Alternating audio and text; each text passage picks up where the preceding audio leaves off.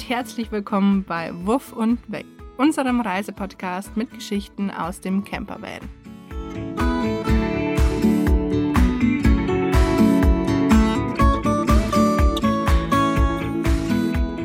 In der heutigen Podcast-Folge geht es um das Thema Wieso Vanlife und wieso jetzt? Aber wo fangen wir da am besten an? Ich würde sagen, es war einmal, nein, Spaß. Es ist ja kein Märchen, was wir heute erzählen, aber wir müssen zu dem Thema ein wenig weiter ausholen. Und da, glaube ich, fangen wir wohl am besten mit mir an. Hey, wieso fangen wir da nicht mit mir an? Ganz einfach, weil du damals noch gar keine Berührungspunkte mit Vanlife hattest. Also lass mich jetzt einfach mal kurz erzählen. Ja, stimmt. Das Thema Vanlife hast ja eigentlich du in unser Leben gebracht. Von dem her macht es durchaus Sinn, dass du anfängst. Wer uns ja schon länger folgt, beziehungsweise auch mir, denn es hat damals alles, also Instagram und das Reisen et cetera mit mir gestartet, der weiß, dass ich zweitausendsechzehn bis zweitausendsiebzehn für neun Monate auf Reisen gegangen bin. Und da war der erste Stopp Neuseeland. Und ich oute mich hier gleich mal als der größte Herr der Ringe-Fan. Denn vor der Reise habe ich mir sogar eine Neuseeland-Karte geholt, alle Drehorte mit Post-its markiert, um so grob meine Route zu planen. Und ihr glaubt es nicht, ich habe sogar echt fast alle Drehorte besucht. Ja, das stimmt. Sie ist da wirklich der größte Herr der Ringe-Fan, den ich kenne. Sie sammelt da irgendwie alles, was mit Herr der Ringe zu tun hat. Und auch schauen wir jedes Jahr die Filme mehrmals an. Und eigentlich darf man das gar nicht laut sagen, aber wir schauen immer die Special Extended Edition an. Und das eigentlich immer abends, wo dann gefühlt jeder Film über vier Stunden dauert. Und ich habe es bisher immer wieder geschafft, dass ich nie den kompletten Film gesehen habe, weil ich immer dabei einschlafe. Wohlgemerkt hat er das bis heute nicht geschafft, also er hat keinen von den drei Teilen zu Ende gesehen, also er weiß nicht mal, wie es ausgeht. Aber kommen wir zurück zum Thema. Die vier Monate, die ich in Neuseeland verbracht habe, waren wirklich auch die schönsten Monate. Und dort habe ich damals meinen ersten Berührungspunkt mit dem Vanlife gehabt, denn ich habe mir meinen ersten Van Bob gekauft. Und ich kann euch gar nicht mehr sagen, welche Marke er war, aber er hat definitiv einiges mitgemacht und hat uns wirklich von A nach B getragen.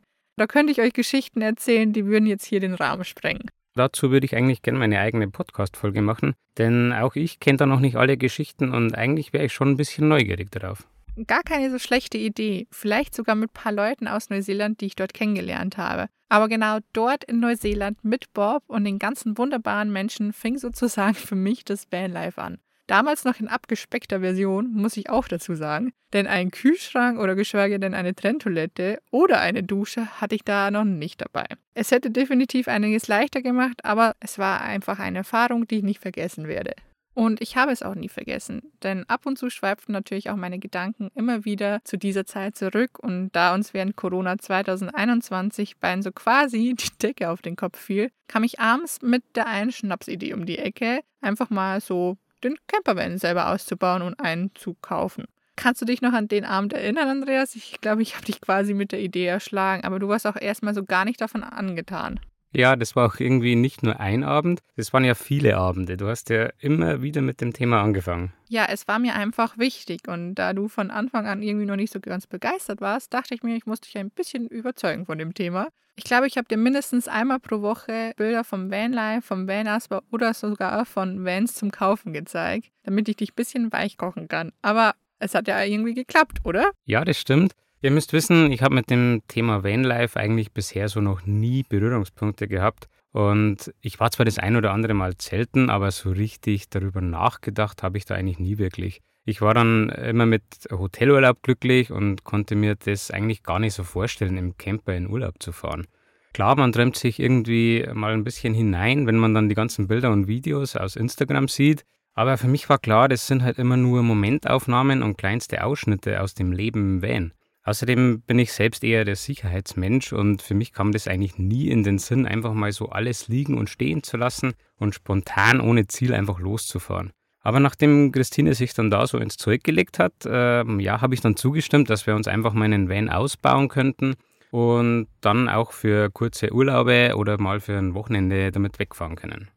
Gesagt, getan. Wir haben nach einigen Van-Besichtigungen, und ich kann euch sagen, es waren nicht wenige, unseren Van gekauft. Den haben wir dann ganz liebevoll Lotte getauft und äh, haben sie dann sechs Monate neben der Arbeit und am Wochenende ausgebaut. Es wurde dann zu einem Herzensprojekt für uns beide. Erstens, weil man in der Corona-Zeit eh nicht viel unternehmen durfte und zweitens, es hat uns die gemeinsame Zeit beim Van als Paar gut getan. Man steht nämlich dort vor einigen Herausforderungen, muss Neues lernen und vor allem muss man auch Kompromisse eingehen und lernt auch seinen Partner von einer ganz anderen Seite kennen. Aber seien wir auch ehrlich, nach den sechs Monaten waren wir echt froh, dass er endlich fertig war, um unser erstes Land zu bereisen. Die sechs Monate waren echt anstrengend, haben uns viele Nerven geraubt, aber es war auch echt schön, gemeinsam was aufzubauen. Und von dem her würde ich jederzeit wieder einen Van ausbauen, weil das gemeinsam was Neues erschaffen einfach echt Spaß gemacht hat mit dir. Lust hätte ich natürlich auch schon wieder darauf. Aber gestartet haben wir dann in Schweden und dann kam auch Norwegen, Dänemark, Frankreich, Schottland und noch ganz andere Länder hinzu. Und das alles aber während unserer Urlaubszeit. Und ich glaube, jeder Normale kennt das, die Urlaubstage sind begrenzt und es gehört einiges an Planung hinzu, dass alles so klappt wie gewünscht. Vor allem, wenn der eine Part in der Beziehung remote arbeiten kann und somit gar keine Probleme mit dem Vanreisen hat und der andere Homeoffice beantragen muss oder sich den Urlaub so legen muss, damit man vielleicht ein, zwei Wochen länger bleiben kann. Es ist schon sehr anstrengend eigentlich.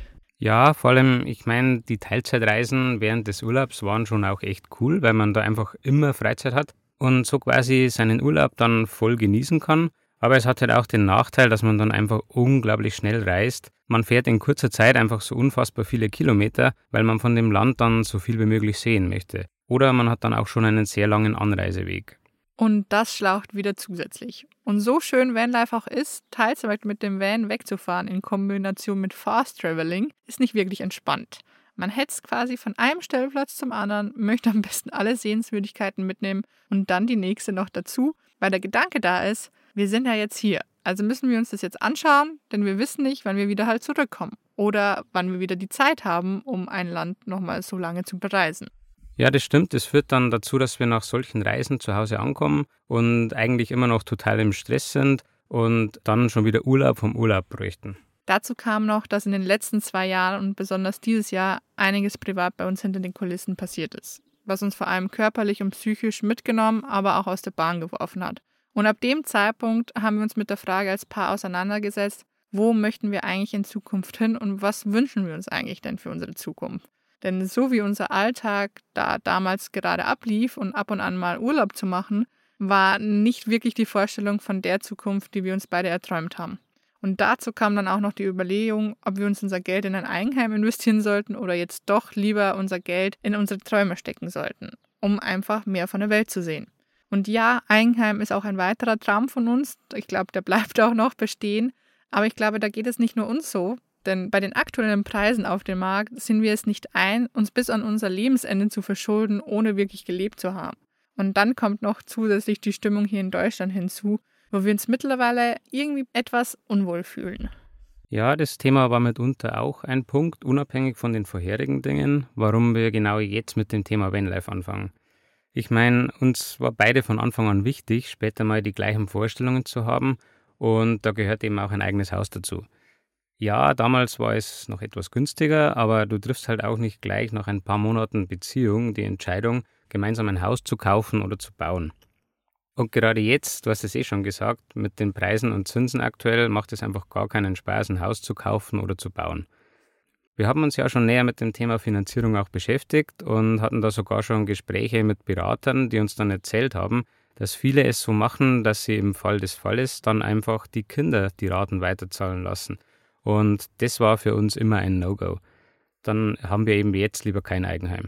Und genau wegen sowas fiel uns eigentlich die Entscheidung, unseren Traum von Vollzeit-Vanlife und noch mehr von der Welt zu sehen, noch viel, viel einfacher, als es eh schon war. Allerdings hielt das zwar einige Hürden für uns bereit, unter anderem mussten wir unsere Doppelhaushälfte kündigen, mit unseren Arbeitgebern wegen Remote-Arbeit reden, eine neue Base finden und so den Umzug wuppen und dazu kam noch der ganze Hochzeitsstress dazu, da wir ja im September geheiratet haben. Also eigentlich alles andere als stressfrei.